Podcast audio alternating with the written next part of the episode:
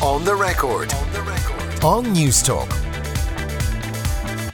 Good morning. This is Andrea Gilligan in for Kieran Cuddihy. We will we will be with you right up until one o'clock today with the uh, on the record here on News Talk. If you want to contact the program, you can get us uh, on text today with any of your queries, comments, and opinions. Five three one zero six at a cost of thirty cent, or you can also get us on Twitter at Andrea Gilligan. Now, first picking their way through today's Sunday papers, Sinead O'Carroll, news editor with the Journal.ie, Gavan Reilly, political correspondent with TV3, and also Ivana Bacik, Labour senator and law lecturer at uh, Trinity College Dublin. Thanks a million for joining us this morning. morning Very good Andrew, morning. Good, good morning. morning. Good. Um, just to give you a little flavour of what's in the headlines, the front page stories today, starting with the Sunday Independent, USC billions for pensions abyss. Uh, Philip Ryan writing the government's long promised plan to merge USC and PRSI could be used to offset the growing risk posed to the country's financial stability by the pension time bomb, uh, according to the Sunday Indo this morning. In the Sunday Business Post, Irish regulator told to clamp down on Facebook ad targeting. The British regulator says it's deeply concerned at ads privacy policies.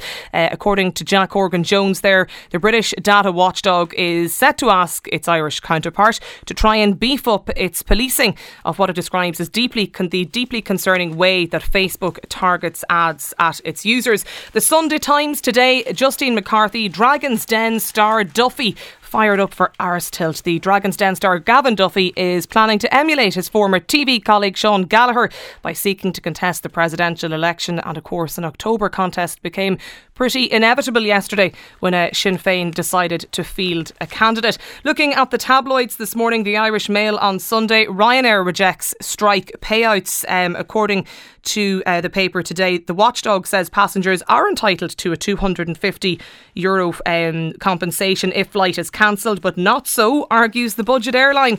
And also the Sunday World today, their headline Dun and Dumber. Dundon's act the funny men and give two fingers to the justice system as they beat a contraband case. And more on that story in the Sunday World.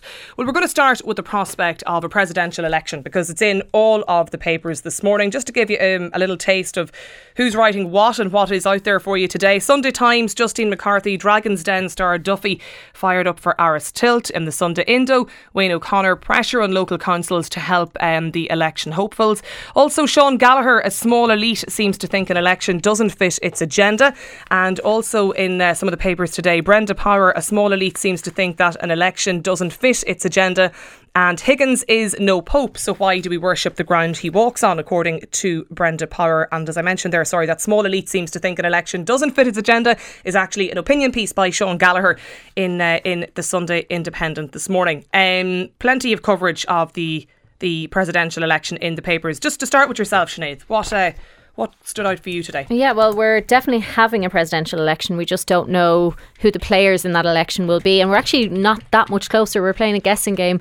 I think every Sinn Féin person I've met in the last five days, I said, well, who's, who's running? Who's your name? And I don't even think that they have. It's not even that we're trying to guess who they have in mind. They're like, we, Ní Riada is the kind of one that we're hearing most um, about. We're, we're hearing, you know, it's, a, it's probably going to be a young woman to set up the, you know, the Michael D against a young woman. So kind of we'll have th- that national conversation that we're all hearing about. Whereas really it's just, you know, I think, a, a very easy way for Sinn Féin to talk about uh, their policies and what they want Ireland to be for, for three months uncontested by uh, Fianna Fáil and Fine Gael. Although I think um, when we're looking at uh, Sean Gallagher and if it's Gavin uh, Duffy, as, as the Sunday Times had said, um, and the fact that Fianna Fáil are going to let their councillors do what they wish, um, even though they've asked them very politely not to put a candidate forward, we might have a Fianna Fáil candidate, just not in name. I think. Yeah, it was a, a fascinating thing. A fascinating thing that I thought was actually in the, the Sunday Times lead, which is about the idea of Gavin Duffy perhaps being a candidate. And, and by the by, there seems to be some sort of mixed messages within the papers today because uh, Hugh O'Connell in the Sunday Business Post is also talking about the prospect that Noel Whelan might be eyeing it yeah. up, and there's a suggestion that because he's a close uh, ally and friend of Sean Gallagher, that perhaps Sean Gallagher's uh, overtures to councils earlier this week were maybe as a stalking horse to see if uh, Noel Whelan might be able to get himself on the ballot. Yet now we discover in the Sunday Times that in fact perhaps he's doing it as a stalking horse for Gavin Duffy, his former Dragons Den uh, colleague, because they're also quite close and because Gavin Duffy um, is something is perhaps eyeing it up. Um, but also in Justine McCarthy's piece on the front page of the Sunday Times, a very interesting line about, uh, as Sinead mentioned, Fianna Fáil councillors. Um, this idea that on Thursday Fianna Fáil's national executive decided that it would allow councillors to nominate whosoever it wanted, which is uh, a complete departure from the previous policy. Because three weeks ago, when they announced that Fianna Fáil would be backing Michael D Higgins, um, Micheál Martin went on national radio and said that that was going to be party policy from top to bottom. In other words, that TDs and senators and councillors would all be actively supporting Michael D Higgins. Now the party has been told that in fact its councillors can nominate and support whoever they like, and that means, uh, Andrea, on a, on a more practical level, that it means that at least 18 of the country's 31 county councils now have enough people on them to nominate someone else. If it was the case that Fianna Fáil councillors were effectively under a party whip and had to support Michael D and then couldn't facilitate anyone else, there wouldn't be a single council anywhere in the country that had enough independence to pull someone over the line. Now, with Fianna Fáil back in play, it means that there are 18 councils. And Sean Gallagher has said he's heard from 17 uh, Indeed. Also, yeah, that's right. Which would be enough to get four more candidates on the ballot paper. So maybe he's stalking horse for both of them. That's what I was thinking as you were speaking there. Like his opinion piece in the Sunday Time or Sunday Independent, he's talking about how when he was the candidate and he had more than four councillor councils yes, yeah. ready, and he asked them then to transfer further support to to Norris and to uh, Dana Rosemary Scallon. Mm. So maybe he is okay with maybe he's being completely upfront and he just wants the more candidates, the better. Can I ask you, um, uh, uh, Ivana Bacik, your own former Labour colleague, obviously Michael D. Higgins, um, looks like he's going to be on the campaign trail. And even from reading some of the various different, you know, uh, opinion pieces and analysis in the Sunday Sunday papers today, it looks like Michael D. Higgins could have a very a clear run at this, and he'll be the one to get over the line. Well, I certainly would hope to see Michael D. Higgins re elected as president. I think he's been a superb president. I'm very proud that he was a Labour Party candidate originally in 2011. Of course, he's now a president for all the people and I think is hugely popular. There's a huge affection for him. I mean, my own kids and, uh, you know, you know, a much younger generation, I really look up to him, really are, are uh, so they, they, I think, really respect and admire him. So I think, I think he would be a difficult candidate to beat. You know, I think it clearly is now the case there will be an election, as Sinead and Gavan have said. Um, Sinn Féin are obviously looking to have a platform in which to expound their policies and really put forward their uh, party philosophy, I think, and that's really what they're clearly going to use the presidency campaign for, whatever they may be saying about the prospects of success of their candidate, who looks likely to be Liadh Ní Riada, as, as uh, Sinead has said. But I think um, Fianna Fáil now seem to have been wrong footed really by that Sinn Féin decision to the extent that I think it's probably the case that we will see a Fianna Fáil candidate in all but name, or maybe more than one. I mean, I looked at the Sean Gallagher opinion piece this morning and it struck me that he may not be a stalking horse for anyone but himself because he's got a, you know, there's a very beautifully, um, uh, beautifully presented photograph of, of him with his family. Mm. It's uh, He speaks very uh, eloquently about, you know, the campaign he ran in, back in 2011 and so on. So I'm not sure he's a stalking horse for anyone. I think he may genuinely want to run again himself. But but equally, there may well, as the others have said, now be other people coming forward. And I think it's probably, if we're going to have a contest, I think it's probably better that there is a is a genuine contest between with a number of people coming forward. I would I would suspect. Yeah. But I'm very proud that Labour will be supporting Michael okay. D. Higgins. Can I course. just can I just ask you because Ivana, there was obviously a lot of commentary during the week about the fact that Michael D had previously said he'd only run for one term, and then he announced a lot of people would say quite late in the day that he's going to run the second term. Has has that what kind of damage do you think has that done to Michael D? I don't think people will see that as a problem. I must say that I think he's in better health now than he's ever been. He's uh, he's extremely he's been extremely uh, active as a president. I mean, has done an an, inor- an incredible number of visits uh, to other countries. Has represented Ireland so well abroad as well as here at home. So I think that it's understandable that after such a successful seven-year term, he would have made a decision to run again. He's under no obligation to declare earlier or later, and I think mm. he's you know he's he's certainly declared and very clearly now, and also I think people had anticipated he would make that decision. Yeah, so I don't but think he did say though that he wouldn't, and, and and you know I know we discussed it here in some of the programs throughout the week, and you know even just from, for instance, just messages from listeners from people that you know want to chime in and have their say in the discussion. And certainly, you you couldn't get away from the fact that a lot of people took issue with that, that that was an issue for them. Yeah, and I'm sure it will be raised during the campaign. But as I say, I think he's entitled to say, well, look, I've you know, look, I made a different decision, having had the experience of the seven years in the office and having such a successful presidential uh, term of office. I think it's fair enough to say that for sure people will be able to challenge him on it. I think I th- that you know it's a I fair question to ask. I think back in, in 2011, um, like that campaign was a bit vicious. Not even a bit vicious. It, it was, was pretty vicious. vicious. Yeah. Um, there was a huge amount of pressure, and Michael D. Higgins didn't like it at the time because it was extremely ageist. He, f- I think, he was very much felt pressurized into saying, "Okay, if I run, I'll only do it for one term." It was not a deeply held position. No, it, it was the only mud that anyone could throw at him was yeah, his age, basically. And, and he kind yes, of ended up succumbing to the pressure a little bit and said, "Okay, I'll only uh, do one term." But I think they, the presidency isn't a political position, but he's absolutely still a politician. And I do think the late the late announcement, even though he had been signalling it, and we probably did know, it does make it extremely late for anybody to come up with the money. I think is the main thing. It's extremely expensive to run any kind of political campaign. Never mind a presidential well. Well, I think the interesting thing is, is, the vicious nature of presidential campaigns. And I think Sinead, you're quite right to to reflect on that. That you know the, the point at which he made that um, that comment in 2011 really was appointed, which he was under enormous pressure because of his age.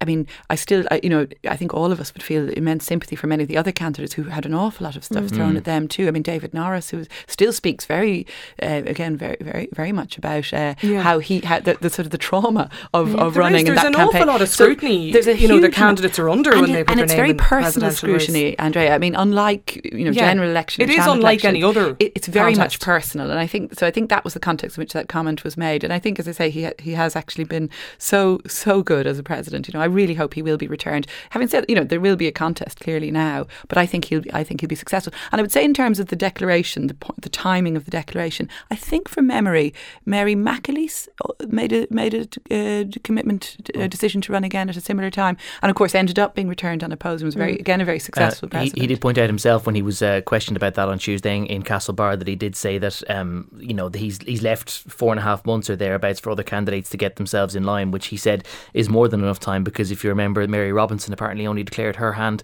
uh, 12 weeks before the election, and as he said, uh, was quite successful in doing that. Now, of course, that was in circumstances where she was able to get her own party to yeah, it's different when you have party machinations. Yeah, and you, don't have to go through the machinery of local councils. Um, one interesting point about all of this, now that we know that Michael D. Higgins is going to be contested, and, and we know that it can't simply be a repeat of 1966, yeah. where Eamon De Valera simply didn't hit the campaign trail because he was quite literally too frail to go out and do a national tour, and he was effectively blind, and he was trying to cover up his deficiencies that way. It will be very, very interesting to see how a campaign is conducted so that Michael D. Higgins is put under the fair amount of scrutiny that any mm. candidate for elected office ought to be exposed to, while not at the same time perhaps demeaning the standing of his office. Because we're in a weird situation now where he will be the candidate, mm. but he will also still be the president. the president. You're never not the president until someone else takes it mm. off you. Uh, so how do we, uh, you know, put reasonable questions to someone, ask all of those questions, um, you know, put it under the scrutiny that, that it deserves and that the, the high standing of his office completely justifies. Um, but if we get into a situation where it's like seven years ago when you have mud being thrown at the actual president, does it perhaps demean the standing of the office or the, the, the grace of whoever it is that takes over the role from him or his re-election? That'll be a really, really difficult thing to see because we're effectively we're going to be electing the office and not yeah. just a candidate. It's going to be I think those, If you read the papers today, some of the opinion pieces in the papers, uh, there hasn't been a huge amount of reticence uh, that, thus far, no, and I think hasn't. one of the themes across a lot of the opinion pieces today is his comments about Fidel Castro on on his death. Um, so I think that's probably going to be one of the things that he's going to have to answer an awful lot in the mm. in the coming months. Um, and the idea that wanting to stay in a position, the Sunday Times editorial talks about the position being well paid and perfect for someone who likes to be in the public eye and expound on their own personal philosophies. Um, so that is their take on my on Michael D wants to go again. So I'm not sure we're going to have as much reticence as maybe uh, Gav was saying there. I, I think it might be very valuable, in fact, to be able to have a debate nationally about uh, the nature of the presidency and what we want from it. You know, clearly we're all conscious that the nature of our presidency changed hugely when Mary Robinson was elected in 1990. Mm. That for the first time you had a much clearer, vi- you know, a different vision being articulated by a president rather than just rather than not articulating any vision yeah. at all. So I, I, think since then we've seen different views of what the presidency is about, and I think it's it, it's a good idea that we'll be talking, be able to talk about that, and be able to scrutinise Michael D's presidency. Mm. And um, you know, I think it's interesting when you talked about your kids. So for your children, the idea of a presidency is somebody like Michael D. Higgins, yes, who exactly. speaks like him, who, yeah. who talks like him. Whereas yeah. when I was growing up, Mary Robinson was the idea of a president to me, and then Mary McAleese really followed in that suit. So for like my entire childhood, that was the idea of the presidency. So I think you're right. Talking about it is actually really, really mm. helpful. So that, and the 14 years does make that an extremely well, long the, time to. Yeah, that's one of the points that, that um, Mary Lou McDonald made yesterday was the fact that she said that the, the young people, young voters today, haven't had a say in terms of who the who the president is, um, and then obviously she talked about the fact they weren't looking for a gender specific candidate. Um, what kind of weight do you think that will put on the presidential race Ivana Bacik? The fact that because age, whether it be you describe it as ageist or not, it, it, it's a part of the discussion that's already taken place. Yes, it is. But I think what will be useful, actually, or valuable, as I say this time, is that uh, is that we'd be able to reflect on on that kind of on the on the vision of the presidency, hopefully, rather than the very personal mm. attacks on individual candidates that we've seen in the 2011 campaign and indeed campaigns before that too, mm. where it, it, became it was very personal uh, in the campaign when Mary McAleese was running, as I recall, yeah, in '97 against Adi Roche it, and Mary Exactly, yeah. it was, yeah. and I mean there was a lot of really what we might describe as character assassination was going on in that campaign, and then in 2011, and you know I'm looking thinking back that it wasn't just David Norris who was subject to that level of very personal and quite vicious scrutiny. Yeah, you'd, so uh, I think Mary Davis Mary was Davis, the, the Quango yes, Queen, yes, and, and Dana was obviously in again, and then there were suggestions yeah. about other people in her family and how all of that That's was brought right. up. People's so. family members yeah. were brought in. Everyone would recall that. So you know, I think it would be great if this time round, maybe because we have a sitting president running, and therefore it's a di- more difficult to navigate. But I think the the benefit of that might be that we'll be talking more about the view of what the presidency should be about and about policy mm, and vision articulation. Okay. Exactly, rather than individual and, or individuals' families, which really was a horrible feature. I just want to ask yourself, Gavan, um, the front story, the front page story in the Sunday Times today about Gavin Duffy, where he says that he can either confirm or deny his intention to, to, to run. Well, he's not denying it. He's not denying it, exactly, and we're discussing it. So, uh, but look, the reality is that reality TV stars can become president. Donald Trump has proven it. I'm not suggesting Gavin Duffy that he's in the same is, mold is all, the, no. the Trump equivalent. But could we have two former Dragon's Den TV stars actually run running against each uh, other? I, I don't think they would end up running against each other. I think it would be an either or situation in terms of himself or um, or Sean Gallagher. And I, am there's a bit of me, even though that Sean Gallagher is clearly taken the lead in trying to do this, there's a bit of me that wonders whether Sean Gallagher would really have any interest in going through all of that again. Given that before the the spectacular way in which his campaign was derailed in the last seven days of the last campaign, there was, of course, before that massive scrutiny over his business dealings, the suggestions that he might not have been as successful a businessman as was made out to be. Perhaps sometimes, you know, they had people digging up his old uh, corporate accounts to try and figure out how heavily leveraged some of his smart homes firms were. So it was it was a really miserable thing, and no doubt we would have to end up revising all of that. Um, I think uh, just to, to, go back to the, the, the, original question which we started, the the idea of who the Sinn Féin candidate might be one of the things that was interesting about the last time is that we basically decided that the presidency was now going to be this semi-ambassadorial role where we were going to elect, you know, Mary Davis and her history with Special Olympics. So it would be something of an outreach towards, uh, you know, people with disabilities or the those who are, are less well abled. Uh, Dana came at it with a certain religious ethos and a certain constitutional approach. Sean Gallagher wanted to be the candidate for enterprise, which is clearly the the tack that Gavin Duffy might be taking now.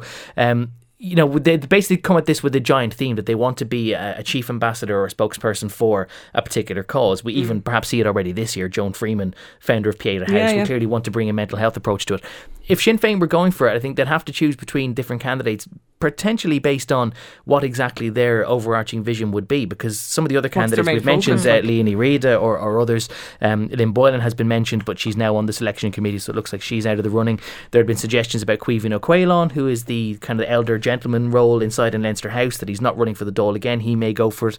Suggestions that they could look for an outsider like Robert Ballagh, who would clearly come to it with a, an arts perspective, which would be a very interesting clash if it were himself and Michael D. Higgins, because they would both be so inverted commas artsy. Um, but a real question for Sinn Féin would be exactly what theme do they want to approach? Do they want to just make it a okay. a, a, Northern Ireland reconciliation thing, or do they want to go slightly off their more beaten track? Can I just ask you, um, Sinead O'Carroll, as well? There's a piece, another piece. Uh, Hugh O'Connell has mm. um, a piece in the Sunday Business Post today about Noel Whelan. Mm. What what is the what's the story there? So Noel Whelan, um, he would have so obviously. Uh, Gavan mentioned earlier, he's also a, a, close pal of Sean Gallagher. So we're not sure if Sean Gallagher is talking about himself, if he's talking about Noel Whelan, or if he's talking about Gavin Duffy.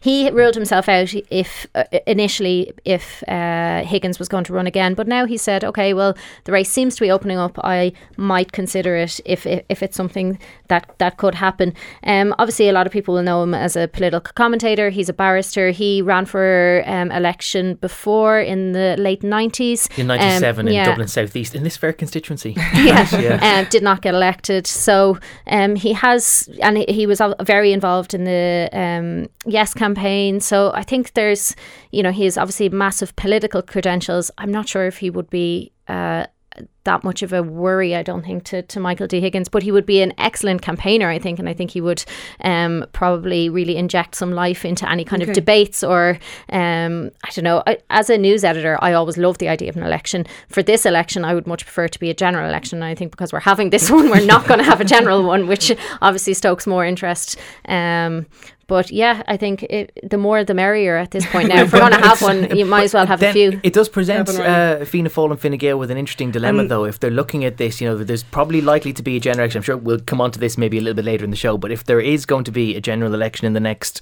nine to twelve months, those are expensive beasts. So there, you yeah. might mm. say, just if you're looking at the purse strings, why would you spend the guts of half a million quid on a national campaign in which Michael D. Higgins was running anyway? He would likely beat you, and all you would do is end up sinking money into a candidate that doesn't ultimately get over the line line.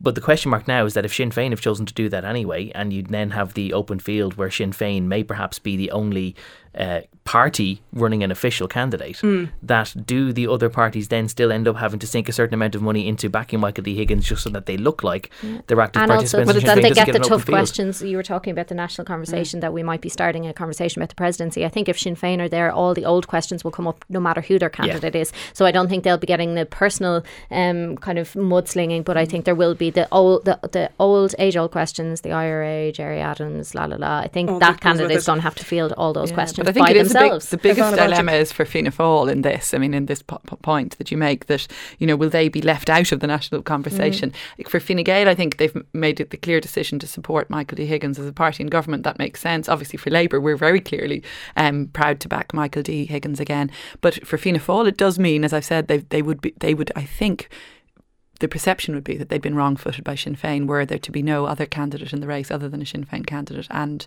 the and the president, Michael D. Higgins. So I think that's why we probably will see a Fianna Fáil candidate in all but name, mm. whether it's Sean Gallagher, Noel Whelan, uh, Gavin mm. Duffy, or somebody else that we don't know. And, yet, and of course, the budget is two weeks before the election anyway, so Fianna Fáil and Fine Gael will get their fair share of media coverage no matter what their position anyway, in the election. Yeah. Just can I just ask finally, um, Ivana, on the idea of kind of new politics, and we talk an awful lot about new politics, obviously with with the current government. Um, Um, it, there's nothing. It's it's obviously a massive change now because we don't have the actual Fine Gael candidate or the Fianna Fáil presidential candidate in, in all of this. And it seems to kind of take away from what we've been talking about for the last year and that being new politics. There isn't really.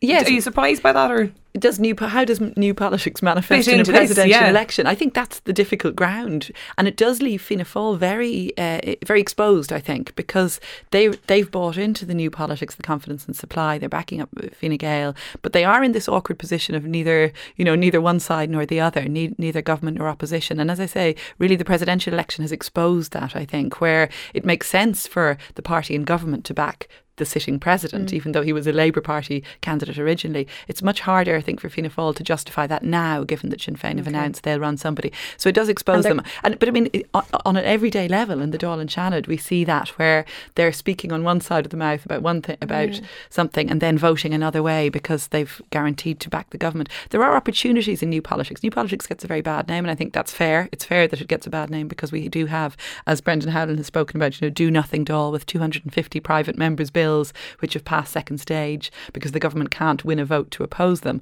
and yet no progress. Okay. But there are opportunities. We've had some some successes with opposition bills. Alan Kelly, my colleague um, in the Dáil, we had his bill passed through the Seanad this week, having passed the Dáil. It's now become law. Small bill, but will make a big difference to okay. craft breweries and small distilleries being able to sell alcohol on the premises. So you know things like that. Pringles we can make bill it. this week has been a, and Thomas Pringle, yeah. I mean, obviously. Yeah, we've seen lots of examples of that. Okay, well, you're listening to Sinead Carroll, Gavan Reilly, Anna Ivana Bacik. We're talking about some of the stories in the Sunday papers this morning. It is News Talks on the record. It's Andrea Gilligan in for Kieran Cuddihy today, and we'll be back in just a moment.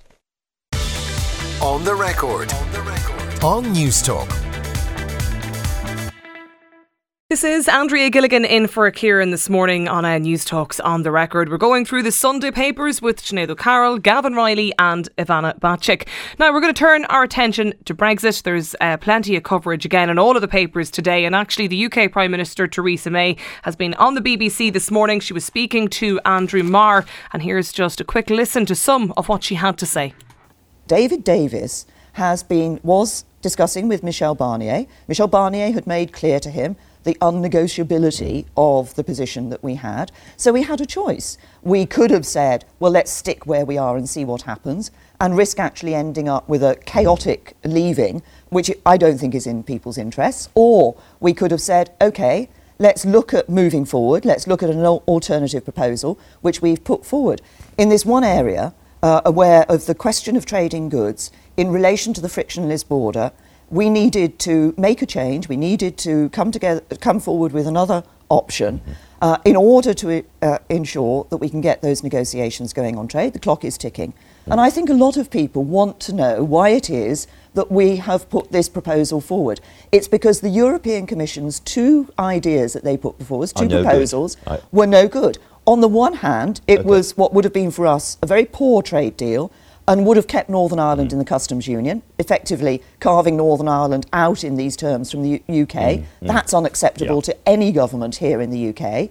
And on the other hand, what they call EEA plus, which would have meant accepting free movement and accepting being in the customs union. Both of those are unacceptable. They're what people voted against. So faced with that, we had an option. We could go for mm. no deal, and of course, you know, no deal is still there, it's still possible. But I think that the best thing for the UK is to have a deal that sets a good relationship with our trading partners in the future. So if we were going to find something that was in Britain's interests, that delivered on the referendum, and that was negotiable, we had to make uh, what is but, a compromise, but is a positive but, in terms of the benefits that it gives us. I recognise there are many people, there'll be people watching this programme, as there were those millions of people who went out to vote leave who feel really strongly, who feel passionately about this issue, about leaving the European Union. And, and you know, many people who voted from the heart to leave the European Union. My job as Prime Minister is to deliver for them, but also I've got to be hard headed and practical about this and do it in a way that ensures we get the best interests for the UK. Now, what this proposal, what this common rule book does, is it protects those jobs and livelihoods that do depend on those integrated supply mm. chains, those just in time processes. It does deal with the issue of the Northern Ireland and Ireland border. But actually, these are rules that if you had you know, some of our major manufacturers in this studio and asked them, Andrew, they'd say, We're going to stay by those rules. We're going to play by those rules anyway. Okay, that's the UK Prime Minister Theresa May who was speaking on the BBC this morning to Andrew Marr. Now, just having a quick look at what's uh, what's actually been written in the newspapers today. The Sunday Times, Conor Brady, May's latest offer does us disservice with a smile. Also in the Sunday Times, the Irish border and its farms could slaughter a US trade deal for Britain. In the Business Post, Mark Brennan writes, survey shows the vast majority of Irish firms bracing for Brexit. Uh, May's cherry picking solution needs uh, delicate handling. Also in the Business Post, it's time we helped Britain to get a good deal on Brexit. And there's an editorial there, a taste of a hard Brexit in the Business Post. Also, in the uh, the Sunday Independent this morning, the first uh, the front page, Philip Ryan writing that the cabinet move uh, to move Irish oil reserves from Britain as Brexit deadline looms closer. Paddy Agnew, Europeans fear death of a dream as the UK shuffles aside. Also in the Independent, May offers new clarity in UK's Brexit trade-offs, and Colm McCarthy writing this morning that uh, the UK dilemma over Brexit is beginning to morph into a constitutional crisis crisis. And Eoghan Harris also has uh, an extensive op- opinion piece um, on Brexit in the Sunday Independent. And uh, I see, Gavan, you get a, um, a, a, good mention as well. I do, but, but so does Savannah, in fairness. Later we brought, we brought I'm not going to put my hand out. I'm fine without no. having that. uh, well, I suppose that, that was one point because I know you, as Eoghan Harris says, Gavan, you uh, you gutted the, the white paper on the Tonight Show during the week. Um, we'll, we'll come to that in a moment. But just the just listening to to Theresa May um, this morning. Mm. Just what did you make there, or what you had to say? God, it's awful guff. it's awful guff is what I made of it. I mean, there's there's a certain amount of uh, when they finally produce the white paper and, and nobody wants to shoot it down so quickly because um, you know whatever about Theresa May saying that the no deal is still on the prospect or still on the mm. table and no deal might be better than a bad deal. Um, no one else around Europe wants there to be no deal at all. So it's in nobody's interest to immediately shoot down what they're proposing and to say this isn't workable. Go on, get out the door and to start preparing to batten down the hatches because a storm is coming. Um, but if you just try to reconcile exactly what Europe's red lines are and what the UK is proposing, it's just not going to happen because, um, you know, Owen Murphy or Eoghan Harris rather describes it as me, uh, you know, lucidly gutting the white paper. It wasn't intended to to be like that, but um, all I did was point out that the EU has uh, this absolute red line, um, and I think a lot of time actually people assume that the public completely knows what these red lines are. So maybe just to, to give people a little refresher course, mm-hmm. the EU has uh, what are called the four freedoms, and the the, the entire you know, architecture, the design, the ethos of the single market is designed around these so called four freedoms, and they're supposed to be inseparable.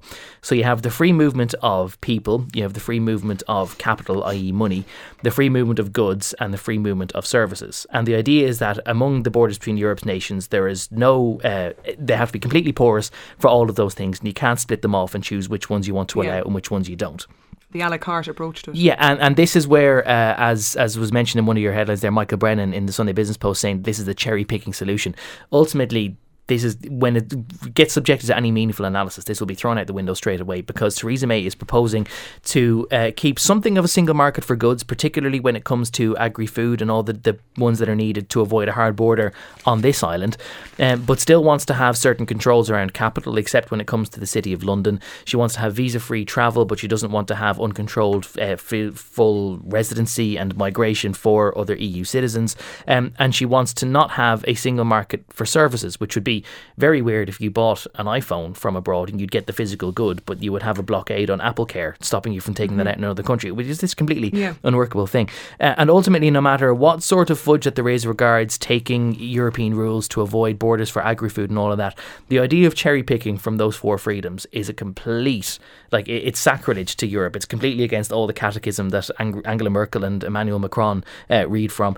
So it's simply not going to happen. And that ultimately means that no matter what Theresa May says, says about, you know, we wanted to do this or that this deal was irreconcilable, mm-hmm. so we said that we'd go and look for this one instead. What it all ultimately comes down to is that the rest of Europe will see this as an attempt to pick and choose the best okay. parts of single market, all of the benefits without any of the liabilities, and it's going to be a no. And that's ultimately no matter of them all the all the, the hard talk and question marks about progress. That's ultimately where we are. Okay, can I ask you, Sinead Carroll, just even from listening to Theresa May there this morning, mm. what stood out for you from from what she said there today? Um, well, when I read the white paper during the week, one of the things I tweeted was like, "Oh, here, have some word salad for your lunch," and then Theresa May just continues that. There, it's because there's absolute irreconcilables between, as Gav just uh, detailed really well there. Like there are just things that will not work. That what the UK wants and what the EU has to protect, they cannot be worked out. And one of the things that I find absolutely it's astounding in all of this is politicians are terrible at deadlines like awful. Like look at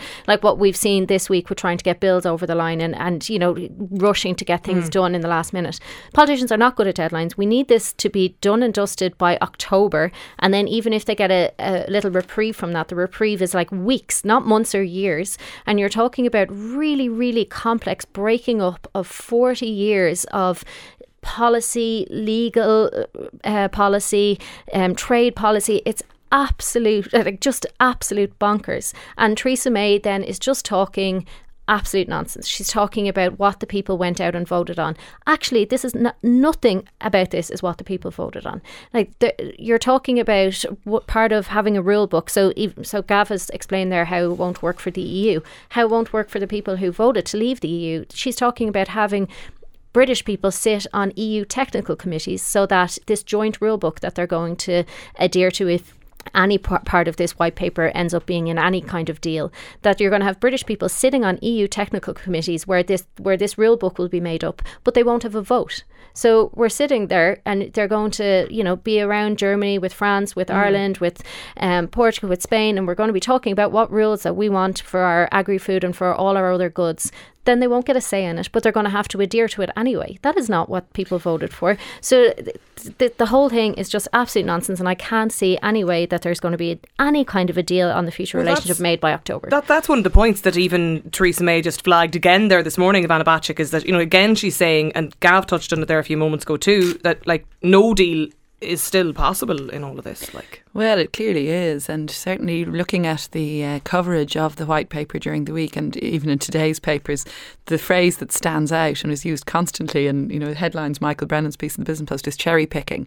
That from the EU perspective and from an Irish perspective, it still looks like mm. this white paper is very much Britain seeking to cherry pick aspects that it likes out of uh, the EU movements and the EU core rules, and not take others. I would take issue with Sinead's point about politicians and deadlines. I think we work, we are like journalists; we work best to deadlines actually. And I think, I suppose, the best the best uh, positive uh, view one can take of the white paper and the coverage and the and Theresa May's comments this morning is that it is another stage in the negotiation mm. process, and I think this is this comes out in some of the coverage today that um, while a lot in it is clearly cherry picking, a lot is wishful thinking, a lot of the things that are put forward mm. clearly the EU cannot sign up to, like the lack of any sort of concession on trade and services, for example, which is a huge issue for Ireland, where we have an enormous uh, mm. trade and services with Britain. So that's a real worry for us that, that there's no concession there from the British side. At the same time, this is a step in a negotiation process. I think um, I think it's in Michael Brennan's piece the point that this is really marks perhaps the first step of a move in Britain, of British official thinking, from a hard Brexit to a soft um, Brexit. So there is that that there is this is a, stage as a negotiation. October, of course, is a crucial deadline, but there are but but but if we see some further movement, it may be that we will have uh, we will see more concessions. Cr- critically, there's a lack of um, concession on who adjudicates. You know, mm. the, and certainly the commentary during the week issue. was that you know the white paper, the publication of it, was a shift from effectively the hard Brexit it, to a softer it does Brexit. Mark that shift, and I think Theresa May's comments on the backstop are important too. That yeah. she's she's very she's very clearly set out a commitment to maintaining a frictionless border. Oh, How we achieve that, and I think I think that's why we haven't had a flat out rejection that you know we've had yeah. um, people come out and say you know including Simon Coveney saying you know we welcome this and we welcome that there's something down on paper that we're not just mm. talking about speeches anymore because this yeah, is well, just Michel Barnier himself yeah. said 80, about hmm. eighty percent of it yes. was workable. So that's yeah. right. That the, it's the twenty percent, yeah. which is the important part. But, but even the spirit of concessions at least has to be But I think that's why we haven't had a flat out no yet. We know loads of this is unworkable. There's one part of it as well that I think um, has to be mentioned as well the freedom of movement. So there were some concessions, you know, that there would have to be some migration allowed into into the UK. But one of the things that they're saying it's it's a, literally a definition of cherry picking that we will actually be able to choose. So it's it's yeah. like we, we can workers. choose. Yeah, yeah, if we need if we need plumbers, if we need builders, if we need doctors, and we can just pick and choose. Why would the EU allow that? Well, okay. so the, the best the and other, the most needed. The other cherry picking like, thing is that if they're still uh, intent on upholding the common travel area, this kind of in essence dual citizenship that we currently have with Britain that they would have to allow Irish people in, irrespective of how skilled they are, and they would have to be allowed to have full permanent residency, but no one else from the EU would. Okay, mind you, we've always, we are. But mind you, we have always had that special mm. relationship there. between Ireland and Britain, even can, within the terms of. I just want to ask you finally, just before we move off um, from Brexit for the moment, um, just Gavan on Theresa May between Chequers last weekend, the fallout of the, of the white paper this yeah. week, obviously Boris week, Johnson, yeah, and, David, and David Davis, Davis was still in office this time last yeah, week. Yeah, that's and actually extraordinary. It's hard to believe it's seven days ago, but um, and obviously she herself, from her own leadership like position and perspective and where she is, and obviously MPs meeting uh, during the week to, mm. to discuss whether it was going to be a challenge. Like she herself has had an incredibly difficult she has, but week, I, I actually think office. her week has gone actually in, in relative terms it's gone very well because if you're ever going to get anything any square deal or anything that was vaguely plausible or sensible through the cabinet, there was always going to have to be bloodletting because there was always going to be an ideological disparity within the ministers and some weren't going to like what they had and if they've walked over it so be it. Maybe now the British uh, cabinet or what's left of it might be a little bit more uh, pragmatic. It might not be quite so uh, you know rigid behind its red lines.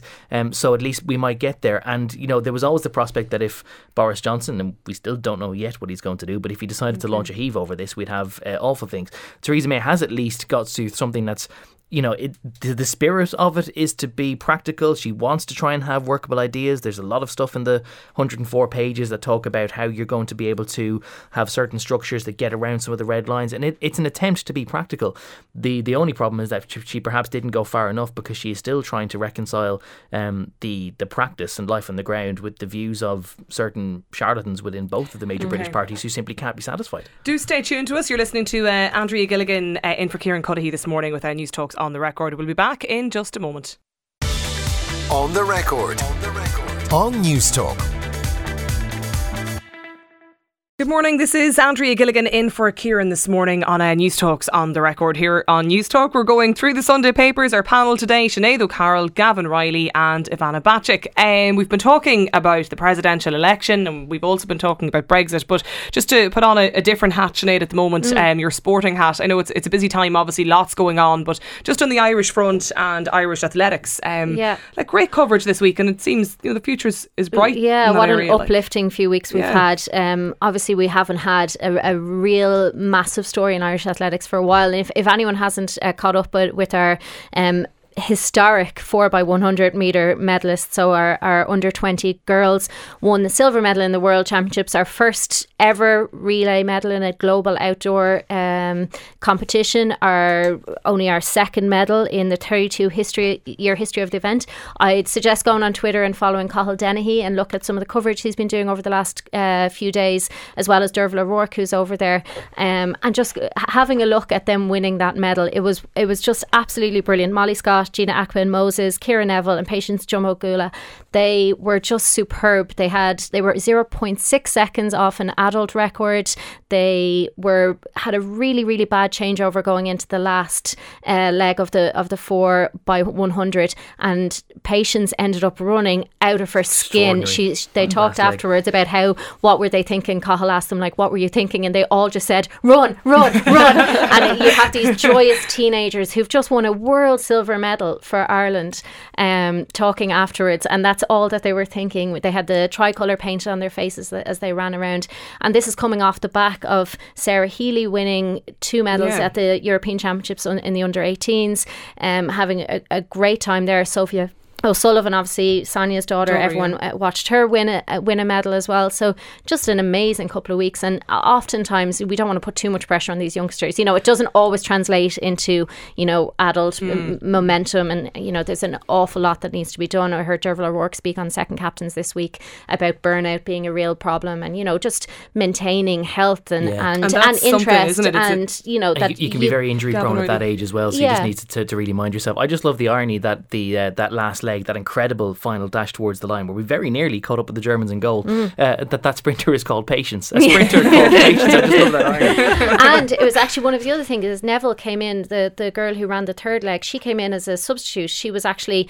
um, the fifth person on the team, but Adeleke got injured. She has a hamstring strain. So she, she came in as a substitute. So not only do we have four 100 metre uh, sprinters yeah. who are capable of winning, five. we have five. five yeah. Which it's, is it's unbelievable. unbelievable. And it's amazing. They um, All the girls talked about their coach Karen Kirk, but it's it's a great uh, uh, sign of what's actually happening in underage athletics. Yeah, absolutely, well. and even just as you touched on that idea of kind of the you know maintaining that into the future, and this was all the hype now that goes with that, and the pressure, etc. as well. So it'll be a story I'm sure that'll uh, we'll keep a close eye on that. Gavan, I want to talk to you about um, just even because politically it was a story during the week about water and weather, mm. and I've never heard and seen so many people give out about the good weather that we've yeah. had for yeah. the last three weeks. It's just been incredible, really. Um, it's good to know that the Irish are so fickle in both directions that you know whenever we have weeks and weeks of rain, we're like, would we give just anything for one lovely day of weather? And now we've had weeks and weeks of lovely weather, and we're like, we'd give anything for, rain. for a sun shower. And, and, there's been showers out all morning, and someone pointed out to me very early this morning that it's Saint Swithin's Day, which for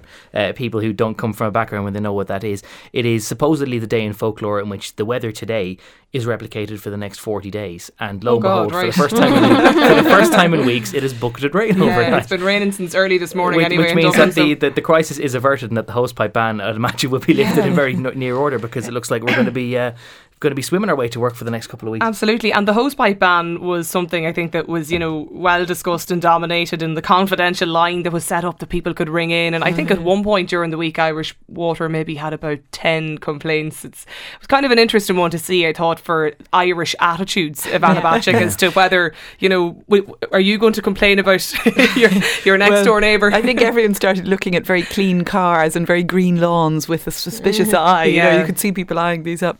But I suppose suppose, uh, yeah, it, it, was quite a shock to wake up to rain this morning, you know, and we've had such glor- such glorious it's sunshine and such positive news, like the fantastic news stories about the young Irish women doing so well for Ireland at athletics, and you know everybody watching the World Cup in, in a well disposed fashion. I have to say, I'm giving a shout out for Croatia today. I hope uh, they'll do well, but uh, um, you know, another dark horse, smaller country than Ireland, yeah. as everyone said. So it's always good to see small countries doing well. But I mean, the yeah, the weather is, is a worry now. We'll see if this if Gavan's right about St Swithin's Day or if it. Or if, if, we forty days, we can wake up for Gavan Reilly for this. I just want to stay with yourself, Ivana, because this week here on uh, actually on Newstalk Breakfast, we had a special series on the issue of domestic violence, and I know that you were speaking this week at the Safe Ireland seminar uh, on that issue and like yes. on the challenges and, and the challenges as well that the criminal justice system is facing in, in terms of focusing on, I suppose, um, patterns of behaviour and and all of that. Just the Domestic Violence Act. Um, will will that address some of those issues? It will, yes. And this is an act that was passed in May of this year, finally, after going through um, extensive debate in the Dáil and Seanad.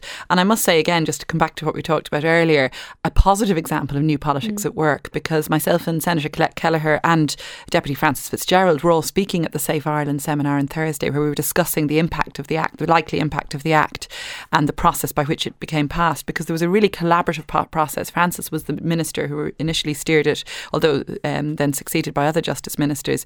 But there was a great deal of of negotiation about the ultimate shape of the act, and Safe Ireland and Women's Aid and all the NGOs had input into it. And as a result of that, we've achieved what I think is a remarkable um, progress in terms of how we deal legislatively with this huge challenge of domestic violence. We've got a new offence of coercive control in place in the legislation, and this is an offence that recognises that abuse is not just physical abuse, that mm-hmm. violence can take many forms, that, that domestic violence can take many forms, and that in particular, a sort of controlling behaviour, a pattern of controlling behaviour whereby often women in a relationship are prevented from uh, socialising with friends, where there's surveillance on their on their uh, phones, on their social media, where there's uh, where they're subject to this sort of coercion and this restraint on their freedom and their liberty. That this can be as as oppressive and as um, as as uh, serious an issue, and can often lead indeed to so the coercive control will form part of. So that is a new offence, and yeah. we had many Gardaí present at the seminar talking about how they're going to police and investigate that sort of offence. It's already a crime in England. So we've we've got mm. other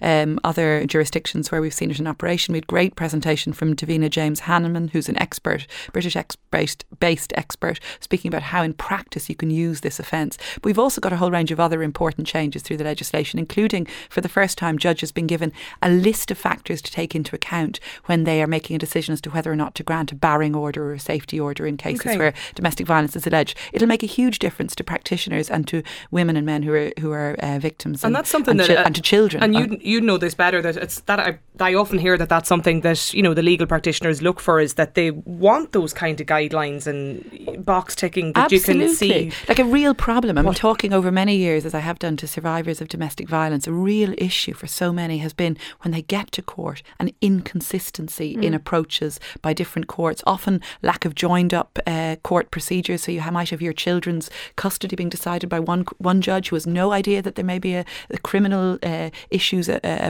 against uh, one of the against a parent in another court. So you really do have difficulty currently with procedures and with practices in the courts. We're trying to address that. So we're hopeful the act will be commenced by the end of this year. It's been passed through the Oireachtas. Okay. As I say, really good collaborative process and uh, and great seminar on Thursday. And credit to Safe Ireland for organising that. They're re- they've really been pushing okay. for change. For just very very, very briefly, just uh, there was a mention of new politics, and without any uh, detraction at all from the very valuable substance of what Ivana was just talking about, she mentioned that it's a good sign of, of new politics and how things are done. On the flip side, you have to accept that things are now done an awful lot more slowly because that is yes, one of of twelve uh, bills so far the, this year that Michael D has had the pleasure of signing into law. There are another two on his desk which made it through the door this week. When the Seanad rises and, and and her colleagues go on recess, there will be another five. That brings the grand total this year up to 19.